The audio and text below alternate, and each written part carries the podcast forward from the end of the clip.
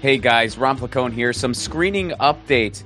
February 16th, that's coming up this week. Chicago, Illinois. Left at Wall will be screening in Chicago, and some leftist punk bands are going to follow the movie. So check that out. It's going to be a fun time. February 22nd, Tucson, Arizona. Left at Wall is screening in Tucson.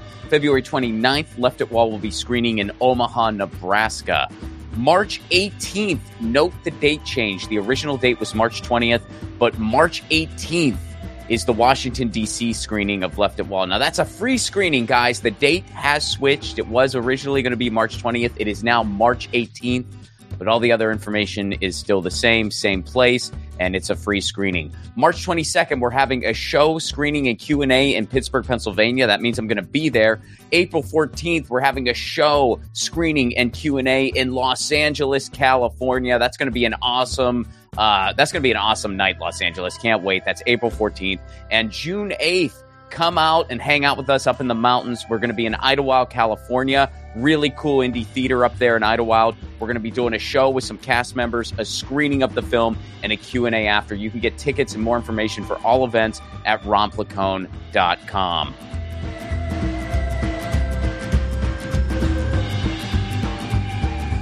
Episode 22 Jill Stein. Jill Stein is a doctor, environmentalist, activist, and prominent member of the Green Party USA. She's run for office in the past, and she's running for president this year, 2024. I first met her during my time working on The Jimmy Dore Show, and I've interviewed her in different capacities over the years. Given the nature of 1000, this may be our last interview together. Please welcome to the show, Jill Stein.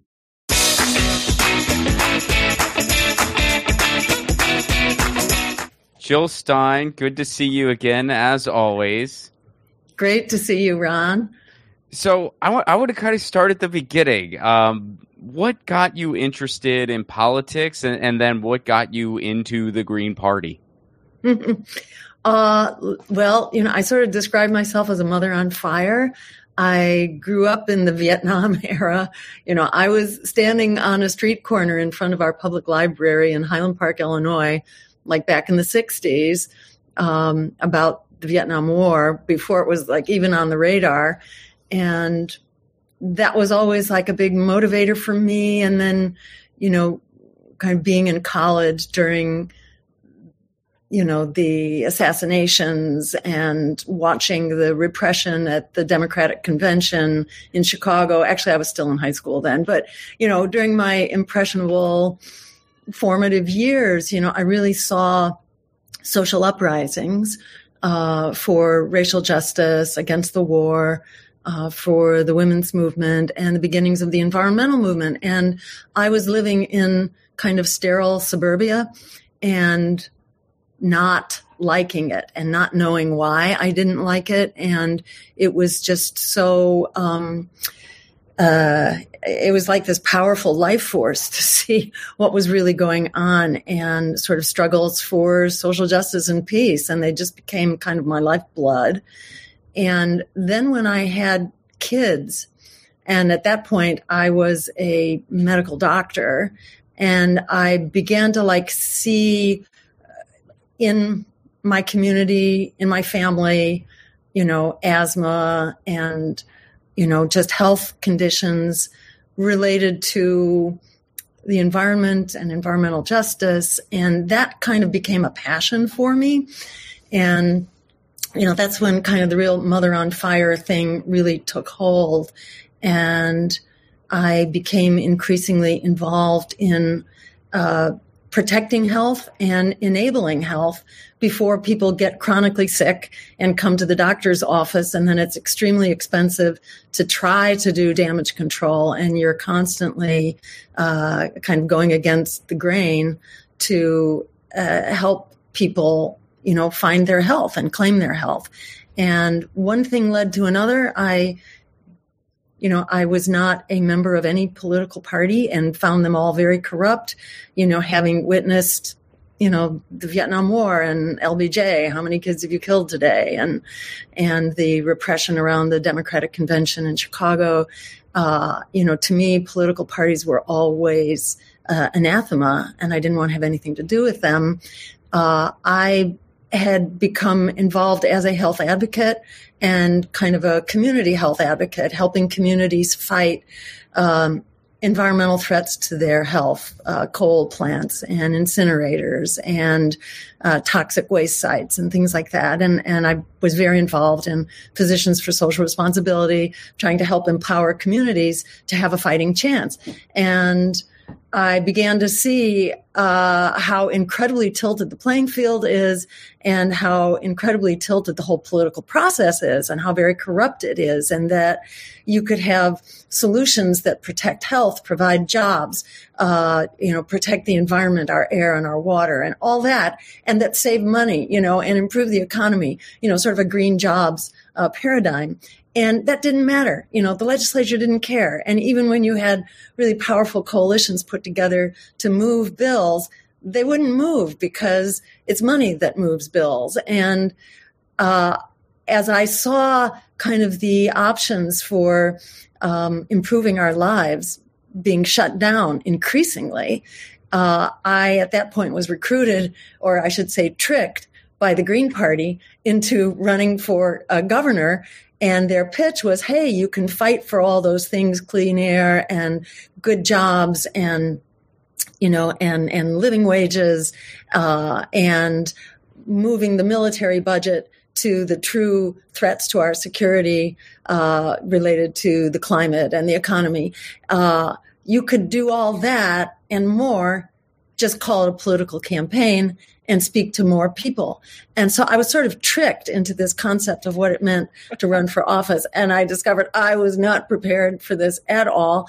And uh, well, wait, it, so what were you what were you kind of expecting, and then what were what were the biggest surprises then? Oh, I thought I could just continue being mostly a health advocate. I thought I could continue being like the doc from Physicians for Social Responsibility, just uh, helping to eh, you know educate people and promote solutions and you know teach people about that. And then i discovered two things. One in a campaign if you're teaching you're losing. No time to teach. You got to really speak to people where they are. And number two you can't have a confined agenda. You know you can't just talk about health or the right to health care you know which was also kind of something i'd been very involved in or campaign finance reform. You know that was a third major issue for me and had really kind of um, triggered my entry into politics when uh, the Demo- the progressive Democrats in Massachusetts killed campaign finance reform. They killed public financing, which we had passed uh, by a two to one margin uh, in a referendum campaign. We passed this clean elections law, which the legislature wouldn't touch because they want their big money and they want, you know, their friends in high places to support them. So they didn't want any campaign finance reform. And, um, you know, it was like seeing that, that, you know, that for me, that was the last straw. It was like when, when the Democrats would not fix and wouldn't allow the people to fix, you know, the main driver of corruption in our political system. When they wouldn't even allow that, for me, that was like the absolute last straw, and I was ready to go all in um, at that point in in the political fight. Um, but what I discovered is that you have to you know, you really have to learn a lot and you really have to speak to a much broader agenda. And if you want to have a political movement that gets traction, you really have to uh, connect with many constituencies and find out about things I really wasn't following education, you know, student debt, um, you know, greater, you know, uh, the greater perspective about uh, war and capitalism and things like that that you know i was a geek. I was a science geek. And so it was kind of like a very rude uh, awakening and transition. But it was so wonderful because i i like it was for me politics was like the absolute last resort something that i went to only after everything else had failed. But everything else was failing. And as a health an environmental advocate, I was just seeing, you know, I was studying, I was helping to write, uh, you know, reports and, and books for physicians for social responsibility about kind of the unraveling, the permanent unraveling of this space in which we live, you know, the biosphere, basically, it's permanent contamination. That was kind of my big focus within environmental health was, you know, toxic pollution and how it comes up through the food chain and water and air and its sources and consumer products and all that. And I felt like I was documenting the demise of civilization. And I just got, you know, I couldn't do that anymore. So I, you know, it's like I couldn't just say that this is okay, you know, because I just had to study, you know, in studying it, I just saw too clearly where it was going. And I just felt like, oh my God, you know, I have to scream fire here because this is an imminent threat. This isn't like long range. This is like really killing us right now. And it's growing really fast. And then learning about the climate uh, in 2008, I sort of discovered uh, what was going on with the climate emergency. So that that became an issue that compounded the others. Um, you know, so at any rate, I had entered the race in the year uh, 2002. It was the governor's race in 2002, where the Republican opponent actually was Mitt Romney. Um, the uh, Democrat was Shannon O'Brien, who was a uh, she was like the state treasurer at that point, you know, big name. Mm-hmm. And uh, you know, I entered that race with great trepidation but I felt like there was nowhere else to turn. You had to sort of descend into the nether world of, of politics in order to fight this battle. And, you know, so I entered out of desperation, but I came out of it with incredible inspiration because what I found was that the public is not at all in the place that the press would have you believe. The public, even back in the year 2002, didn't need to be convinced. They only needed to know that there was another option out there. And, you know, that's very difficult because our, you know, our, uh, best democracy money can buy, you know, systematically suppresses and smears and um, vilifies its opponents. So it is very hard to get the word out and to develop credibility and to build alternative parties because alternative parties they don't last. You know if they're not corporate and they don't have big sources of income they're usually gone within 10 years. And that is true for every alternative party except the greens. Not that the greens are the be all end all of parties. You know we have struggles and it's very hard to maintain a um, an independent third party that doesn't rely on corporate money. But if you go down the corporate money thing, then you know then it's all over uh, from the get go, and you're just taking marching orders from your funders. So it's it's a uh, it's a real struggle to do it, but um, it was clear that you know we had to do it, and you know I will say that the Greens are the one party that has survived. You know, we are like the worst small party that there's ever been, except for all the others that ever existed and have been wiped off the map. You can look at the Labor Party. You know, there was a Labor Party established around the same time of the Greens, I think in the 1980s, under Tony Mazzocchi, who was really a wonderful labor leader. And, uh, you know, he was really pushing that labor needs its own party. And so they built one but it never got off the ground. It had way more institutional structure and support and money and all that, but they could never get past kind of the spoiler trap and could never kind of get behind their campaigns. So they never ran campaigns. Um, you know, peace and freedom at one point was a, you know, they had a national scope maybe 15, 18 ballots, something like that. Now they're beaten back to one state, you know, California. You can look at the socialist parties that had uh, representatives into Congress and mayors and, you know, uh, were, you know, state legislatures. They were hugely influential and made an incredible mark in, you know, public schools and, um, uh, you know, all sorts of, uh, public services that came to us through the socialists, but they were wiped out as a national or even as a state uh, force and were beaten back to basically, um, you know, city council representatives, you know, and that's kind of in one or two cities. That's where they are, you know. So, so we get beaten back, and it's not by accident, you know. Uh, that's the way our system is very much structured in order to silence um, you know, progressive forces and, and progressive populism, really, which is very strong, mobilized behind Bernie Sanders, kind of got betrayed, and you know is sort of struggling to find itself again right now. But I think you know the way things are shaping up, there are several progressive candidates, but there's really only one pro worker, anti war, anti genocide climate action campaign that is on track right now to be on the ballot across the country. So the odds are, and this is not known to the press yet because the press doesn't really understand how ballot access works and, you know, what the dynamics of, of that is. But, you know, truth to tell, right now we are, we have 75% of the work done. It's 20 of the states, but many of those are like Texas and California and um, Florida. The biggest uh, most expensive and most difficult states to get on the ballot. So if you actually look at the total number of signatures you have to get and the money you have to spend, we're there already 75%. And that's thanks largely to the state parties that have, you know, uh, kept the heat on and have renewed their ballot status. Uh, and by running for office, and they know the tricks of the trade. So that work is mostly done. If you look at um, you know, RFK, who's talking a very big game, he's actually on the ballot, I think, in one mm. state, maybe two, and talking about raising $18 million. Oops, but that's not so easy to do. So now maybe it's going to be the Libertarian Party. Who knows? A lot of talk, but if you look yeah, behind I mean, talk, well, and then he'll be doing he'll be doing something different an hour later. I, I have I have no patience for that guy. I, I, have no interest in what he has to say. You, you, don't have to agree or disagree. I know you're a very diplomatic person, but I have no use for RFK uh, at all. Um, so let's talk about your campaign then. What what made you decide to run this time around?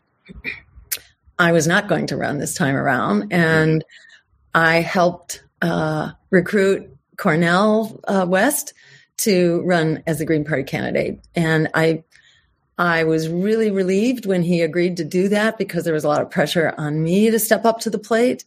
And, you know, there were a lot of forces that rallied around Dr. West.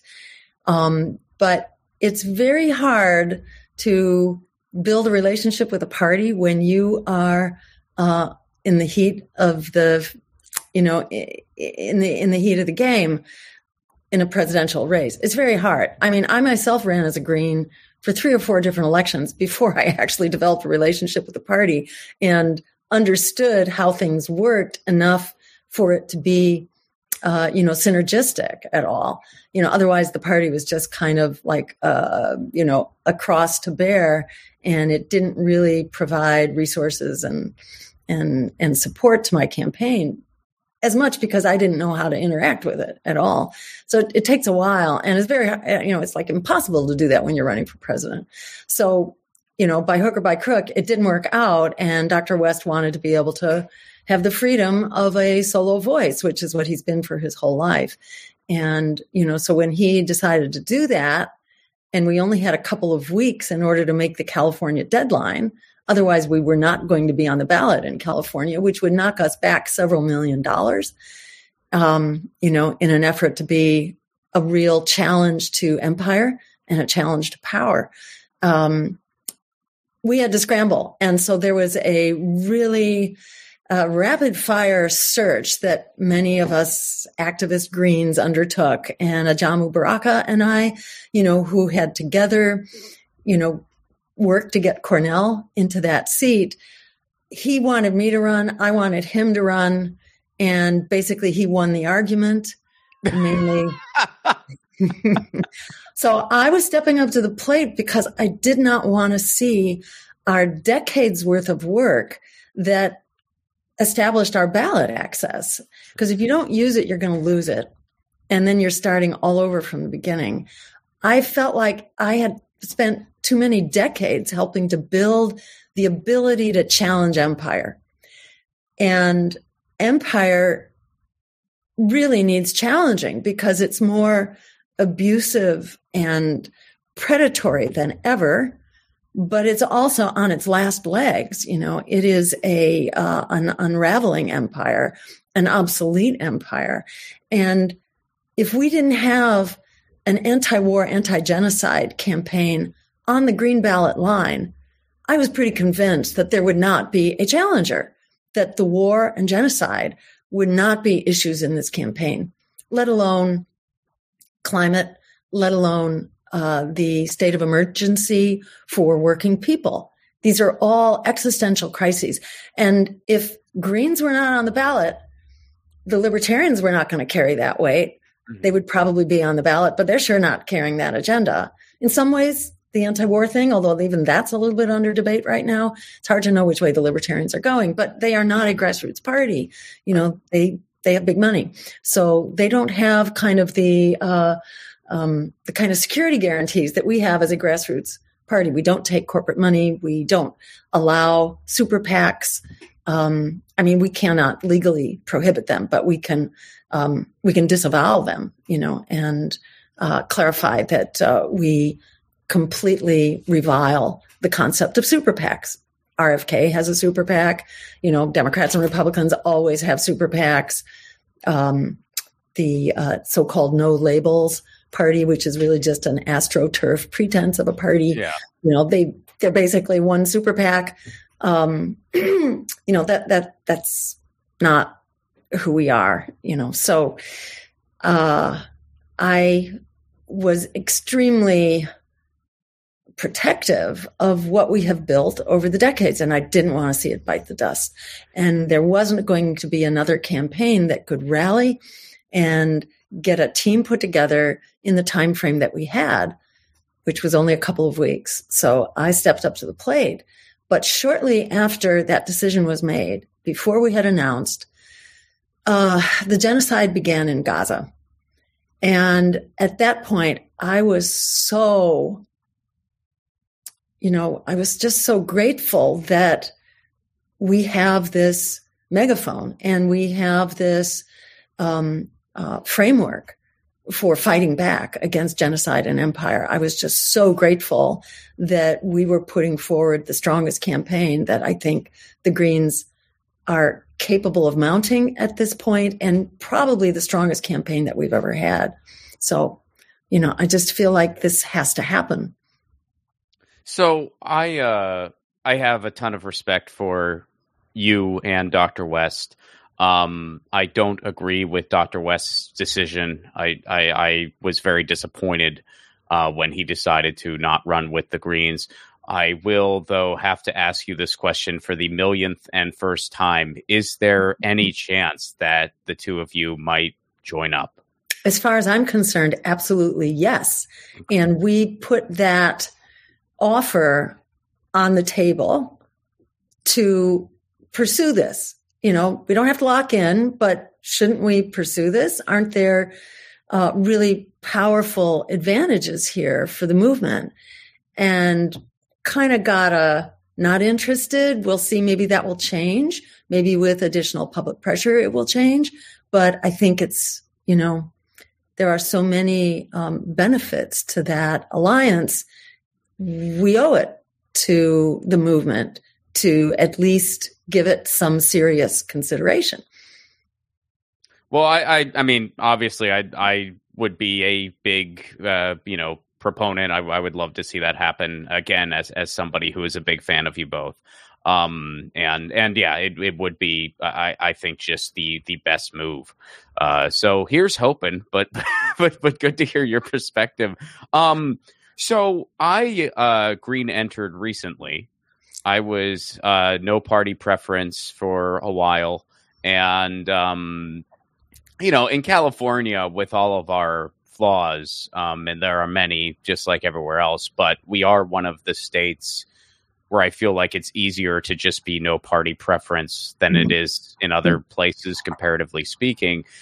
But I decided to green enter. Um, and so, what, what advice would you have for somebody who recently green entered? there are many ways uh, to be green, you know, and not everybody is a is a party organization person. Mm-hmm. And I think the Greens are still on a learning curve about how to do this. And as a um, as a grassroots uh, small d democratic uh, organization, there are always challenges, and um, It can be up and down if you're doing the organization thing, but I encourage people who have an appetite for it.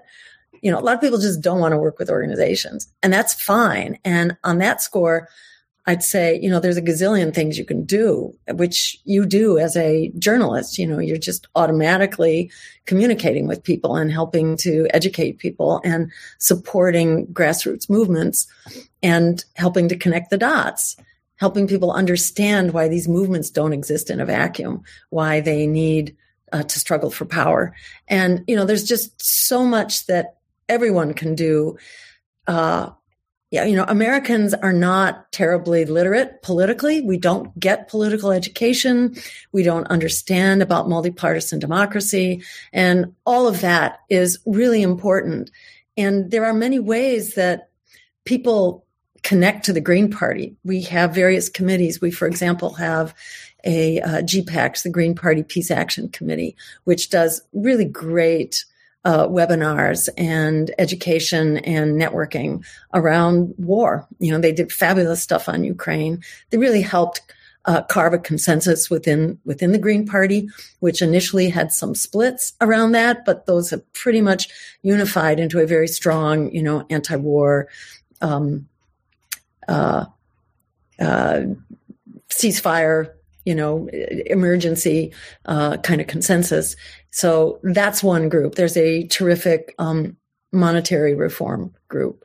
Um, you know, that includes public banking. And, you know, so you can find your issue group to do really great work with. Um, there's, you know, also a, uh, a black caucus, which is focused on racial justice issues.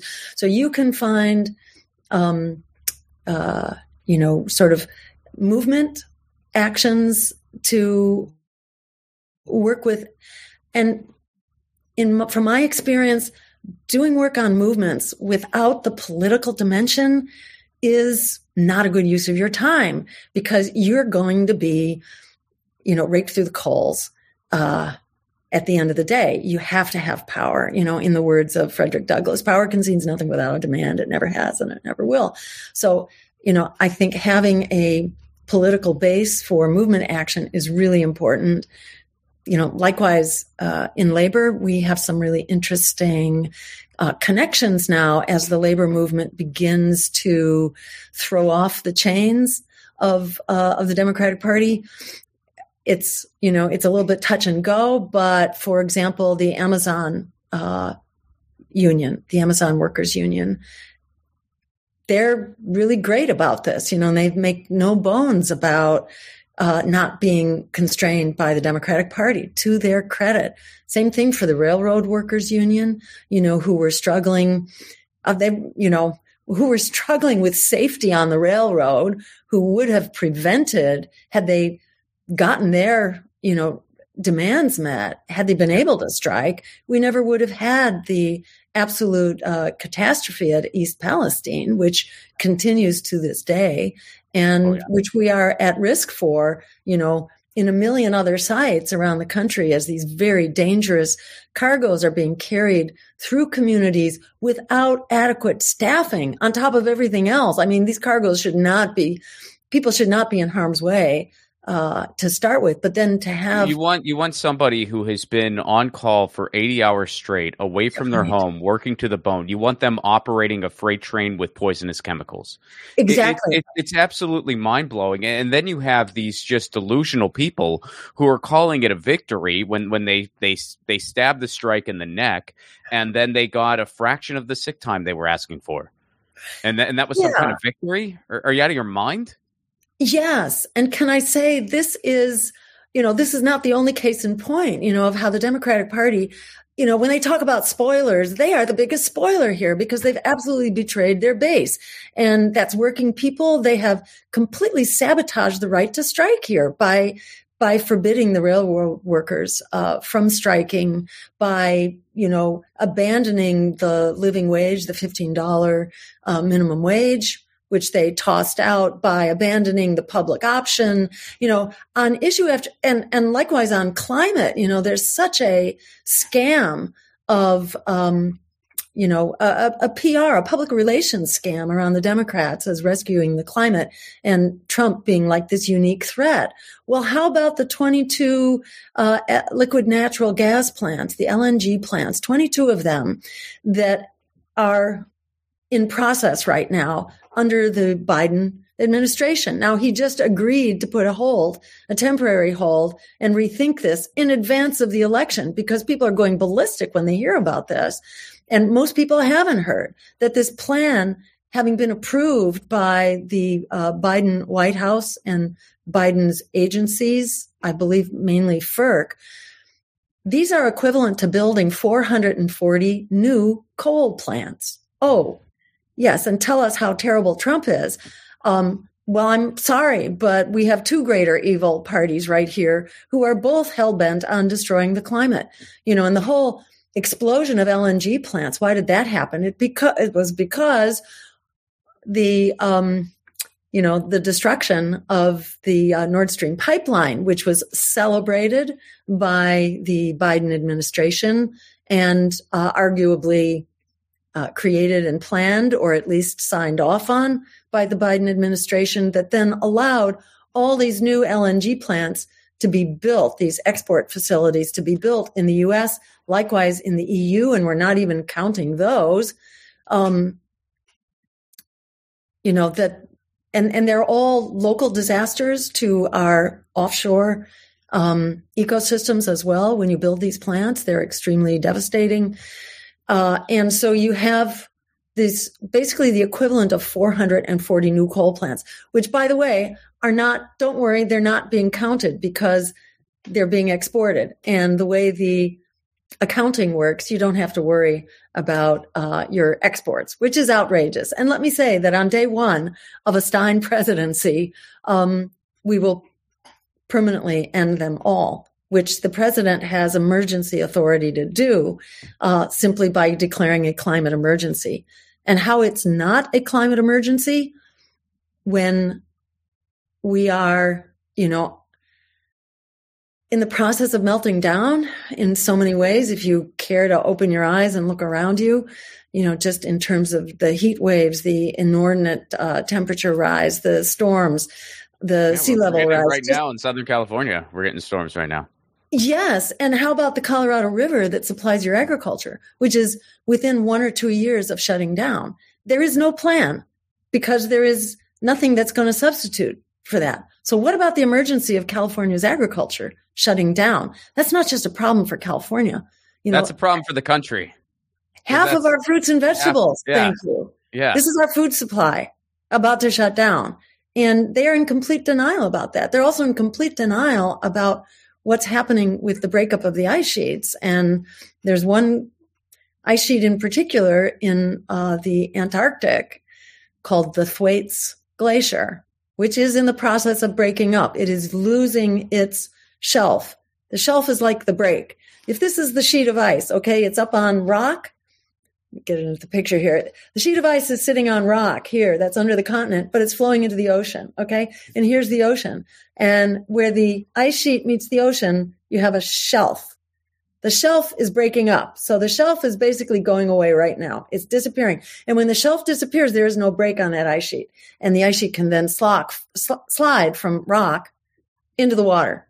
It doesn't even have to melt, but as it begins to slide, boom, up goes the sea level. And you're talking two feet from that ice sheet alone, two feet of sea level. That's not going to happen in a day, but scientists actually don't know whether it will happen in 10 years, which would be utterly catastrophic or whether it will happen over a century. They don't know. And there's the possibility for any of that to happen. So the fact that we are crawling right up to that brink, that absolute disaster on sea level rise is unthinkable. And that's, you know, that's just like the beginning of it. People who, there are a lot of people who are in denial right now about uh, climate change it's sort of become fashionable among, I don't know, liberals or people who consider themselves progressive and independent or something who don't understand science. And, you know, this is not to, um, you know, declare science rules. Science has to come together with community values and they have to both be, be there together. And science cannot be in the hands of, uh, uh, people and regulatory bodies with conflicts of interest. You know, mm-hmm. I spent a long time getting educated for science, you know, mm-hmm. um, probably 20 years of science education. And, you know, I have a, am um, very comfortable reading data and knowing when it kind of smells, you know, when it's not, because data is going to be all over the place. It always right. will. And you really have to understand the trends and what the strengths and the drawbacks of various studies are and all that. So I'm not comfortable with agencies who are basically uh, taking, you know, their support and their lifeblood from corporations, you know, and there's been enormous corporate capture in the same way of our elections, likewise with our regulatory agencies. You're so saying I, ExxonMobil studies might not have been impartial. Which ones? Uh, ExxonMobil oh, suggesting. well, I think that's something a lot of just general people kind of miss when it comes to science. Like it is based on exploration. It is based on tested hypotheses. It is based, like you said, data is going to be all over the place. So it's like you also see people they'll just sort of cherry pick one thing and go, here it is. It's like that. That's not how it works. That is just not how it works. To reach scientific consensus on anything takes just testing the same thing over and over and over and over and over again. And we were all taught this stuff. But you know it, it, just kind of some people just sort of forget it when they just want to either not worry about something or they just want their confirmation bias met. Exactly. And i think that's the thing about our regulations you know that our regulatory institutions have become too uh, corporate infested not that they're that way all the time and not that all of their decisions are compromised but some of them are. And mm-hmm. you just can't have confidence. I can't have confidence as a scientist. I can't have confidence without there being assurances that the adjudicators, the, you know, the people sitting in the regulatory seats are not part of the revolving door between corporations, you know, like Monsanto. Um, executives were rotating into the FDA at the time that GMOs were being you know, uh, evaluated. And, you know, to my mind, that's just disastrous. It's disastrous. Like in the same way Ralph Nader talks about the, uh, you know, Boeing and, and the big airlines basically running the FAA.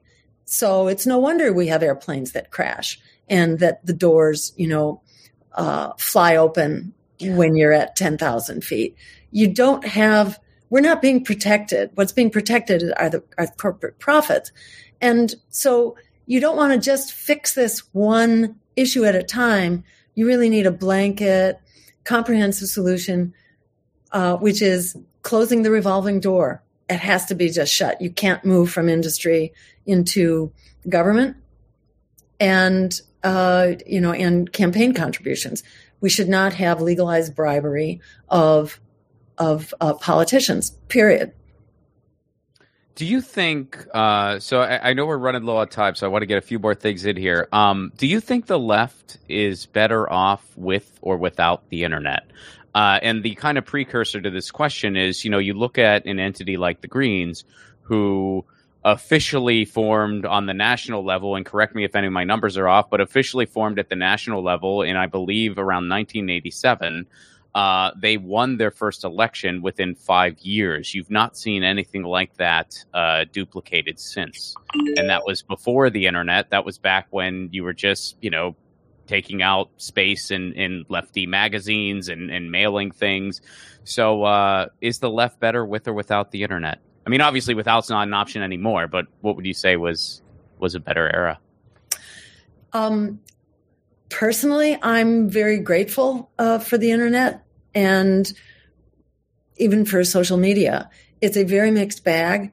Um, but it's not an unsolvable problem, put it that way. And I, I, I think it's really important to remember we have a choice. We are a democracy and we have public airwaves and public forums that should be subject to um, public protections. And we're not. We're not adequately protected right now. It's really big tech is being protected and their monopolies and their profits are being protected.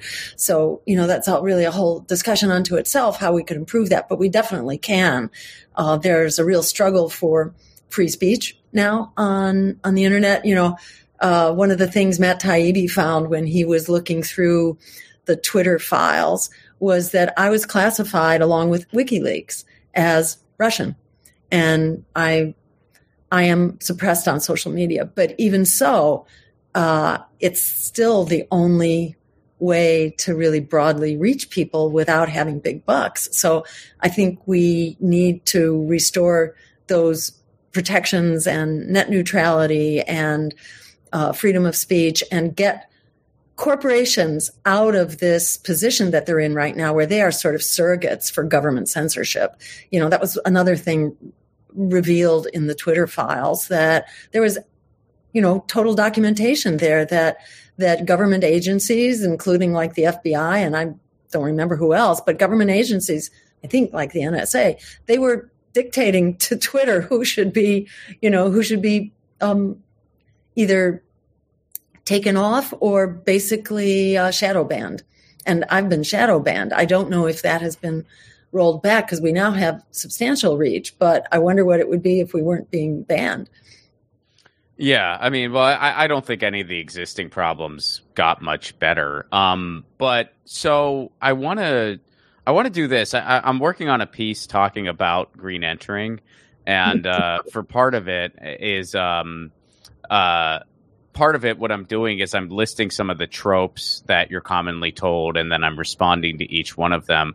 Uh, the piece isn't out yet, but chances are when this episode drops, it will be out. So I thought in closing, this is sort of like a little fun thing we can do, like rapid fire style.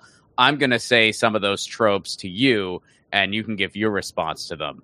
Uh, so here's the first one You're voting for Trump. You're voting for who you're voting for. The Democrats don't own your vote. They have to earn your vote, really reject their propaganda of powerlessness. Uh, they have a stake in this propaganda. The biggest spoiler there ever was, or shall we say, the most spoiled election there ever was, was uh, 2010 when the Democrats lost a thousand seats in uh, state legislatures. They lost 64 congressional seats and uh, 13 uh, Senate seats and about as many governorships. No third parties to blame it on. They have basically thrown working people under the bus. So that continues. Third parties are none. You know, it's it's BS and don't let them talk you out of standing up for yourself and your right to a uh, free choice in elections. If you don't have free choice in elections, they're not elections. All right, next trope. The Green Party will never be a mainstream party in the U.S. Same thing was said of the Abolitionist Party, which then became the Republican Party, basically. Um, says who? You know, says who that third parties will never be mainstream. I mean, we make the rules. We can change the rules. They're just trying to talk you out of your power to change the rules. We should have ranked choice voting in every state. We should have proportional representation. We should have really the power of democracy. It's really built into all democracies that, or most modern democracies have, uh, um, you know voting systems that are far more democratic than ours and we need to you know kind of get with the program. Okay last trope. Um, but our system is only set up for two parties. You know says who? Uh, set up that way by design in order to silence the uh, competition that the powers that be are terrified of. Look at you know 63% according to gallup want a new independent third party or want a third party because the parties of war on Wall Street have done such a disastrous job of representing everyday people. So this is our democracy. We own it. We get to make the rules. So where can people go to learn more about you, more about the campaign? Where do you want to send people? So, you know, I'll just say, uh, connecting the dots here, that this is one of the best ways to do Green Enter is to get involved with the campaign. Uh, and actually, that applies across the board. That is one of the most effective ways to uh, be a green activist. So, people can join our campaign at jillstein2024.com and you can sign up, you know, to volunteer in one way or another. We do trainings. Uh, we have a lot of fun it's really a very wonderful, really exciting moment whose time has come really to demand an America and a world that works for all of us because it's not working for all of us and we need to make it happen. So join the team and uh, welcome on board. Thanks for doing this, Jill. Thank you so much, Ron. Great to talk and welcome to the Green Party. that was Dr. Jill Stein. Always amazing to talk to her. Be sure to check out the Green Party website, check out her campaign website. Music for the 1000 podcast is provided by Andrew Saxena. Be sure to check out his podcast, the Baywatching Podcast, wherever you get your podcasts. I said podcast way too many times in that sentence. And be sure to check out Andrew and mine's uh, web series, Frank Azuri. You can check that out over on Status Quo on YouTube leave us a five star review, would you? This is a very new show. If you could leave us a five star review, that really helps. And if you want to support this show on the sustainability end, you can do so over at patreon.com slash ronplacone. For Give What You Can level, you get extended interviews, the bonus podcast between Andrew and myself, full stand up shows not available anywhere else. I'll make you a theme song. You'll see my films before they're released elsewhere. And that's all for a Give What You Can level. Even a dollar a month goes a long way. So please, if you are able, uh, sign up over at patreon.com slash ronplacone. All right, we are moving right along. This is our first presidential candidate uh, that we've had on the show. This will be the first for 1,000 of somebody who has run slash currently running for president. So I, I guess that is a milestone in this uh, very very new show, and we're not going to be interviewing a ton of people in the um, in the direct electoral political space. So I don't know how how much more often something like this will happen, although I'm sure it's going to happen. Uh, it'll definitely happen again, but I don't know when. So there's another milestone. We're making milestones one episode at a time. See y'all next week.